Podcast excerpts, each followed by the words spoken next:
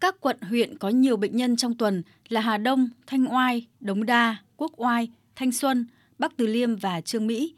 Tính chung từ đầu năm 2023 đến nay, Hà Nội ghi nhận trên 31.000 ca mắc sốt xuất huyết, trong đó có 4 ca tử vong. Bệnh nhân phân bố tại 30 quận, huyện, thị xã với 1.757 ổ dịch.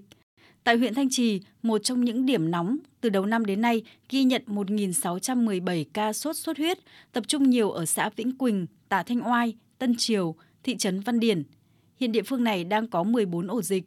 Trước diễn biến phức tạp của dịch sốt xuất huyết, Ủy ban Nhân dân huyện Thanh Trì yêu cầu ngành y tế địa phương, các xã, thị trấn tập trung triển khai các biện pháp bao vây, khoanh vùng, xử lý ổ dịch không để lây lan. Bác sĩ Phạm Đăng Quân, trưởng khoa kiểm soát bệnh tật, Trung tâm Y tế huyện Thanh Trì cho biết. Hiện nay thì số ca mắc của Thanh Trì vẫn ghi nhận giải rác tại các xã thị trấn. 16 trên 16 xã thị trấn đều ghi nhận. Trong thời gian khoảng một tháng gần đây thì số ca mắc đang diễn biến phức tạp ở xã Tả Thanh Oai và xã Tân Triều.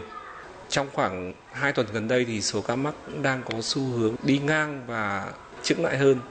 Nâng cao công tác phòng chống dịch sốt xuất huyết, Sở Y tế Hà Nội đề nghị các địa phương tăng cường truyền thông, trong đó cần vận động các hộ gia đình chủ động thực hiện các biện pháp phòng chống sốt xuất huyết, diệt bọ gậy tại hộ gia đình để bảo vệ sức khỏe cho gia đình mình và cộng đồng, đồng thời tập trung giám sát, phát hiện sớm ca bệnh tại cộng đồng để nhanh chóng khoanh vùng, xử lý dịch kịp thời, giảm tối đa tỷ lệ mắc và tử vong do sốt xuất huyết, xử lý triệt để ổ bọ gậy và mũi truyền bệnh tại ổ dịch.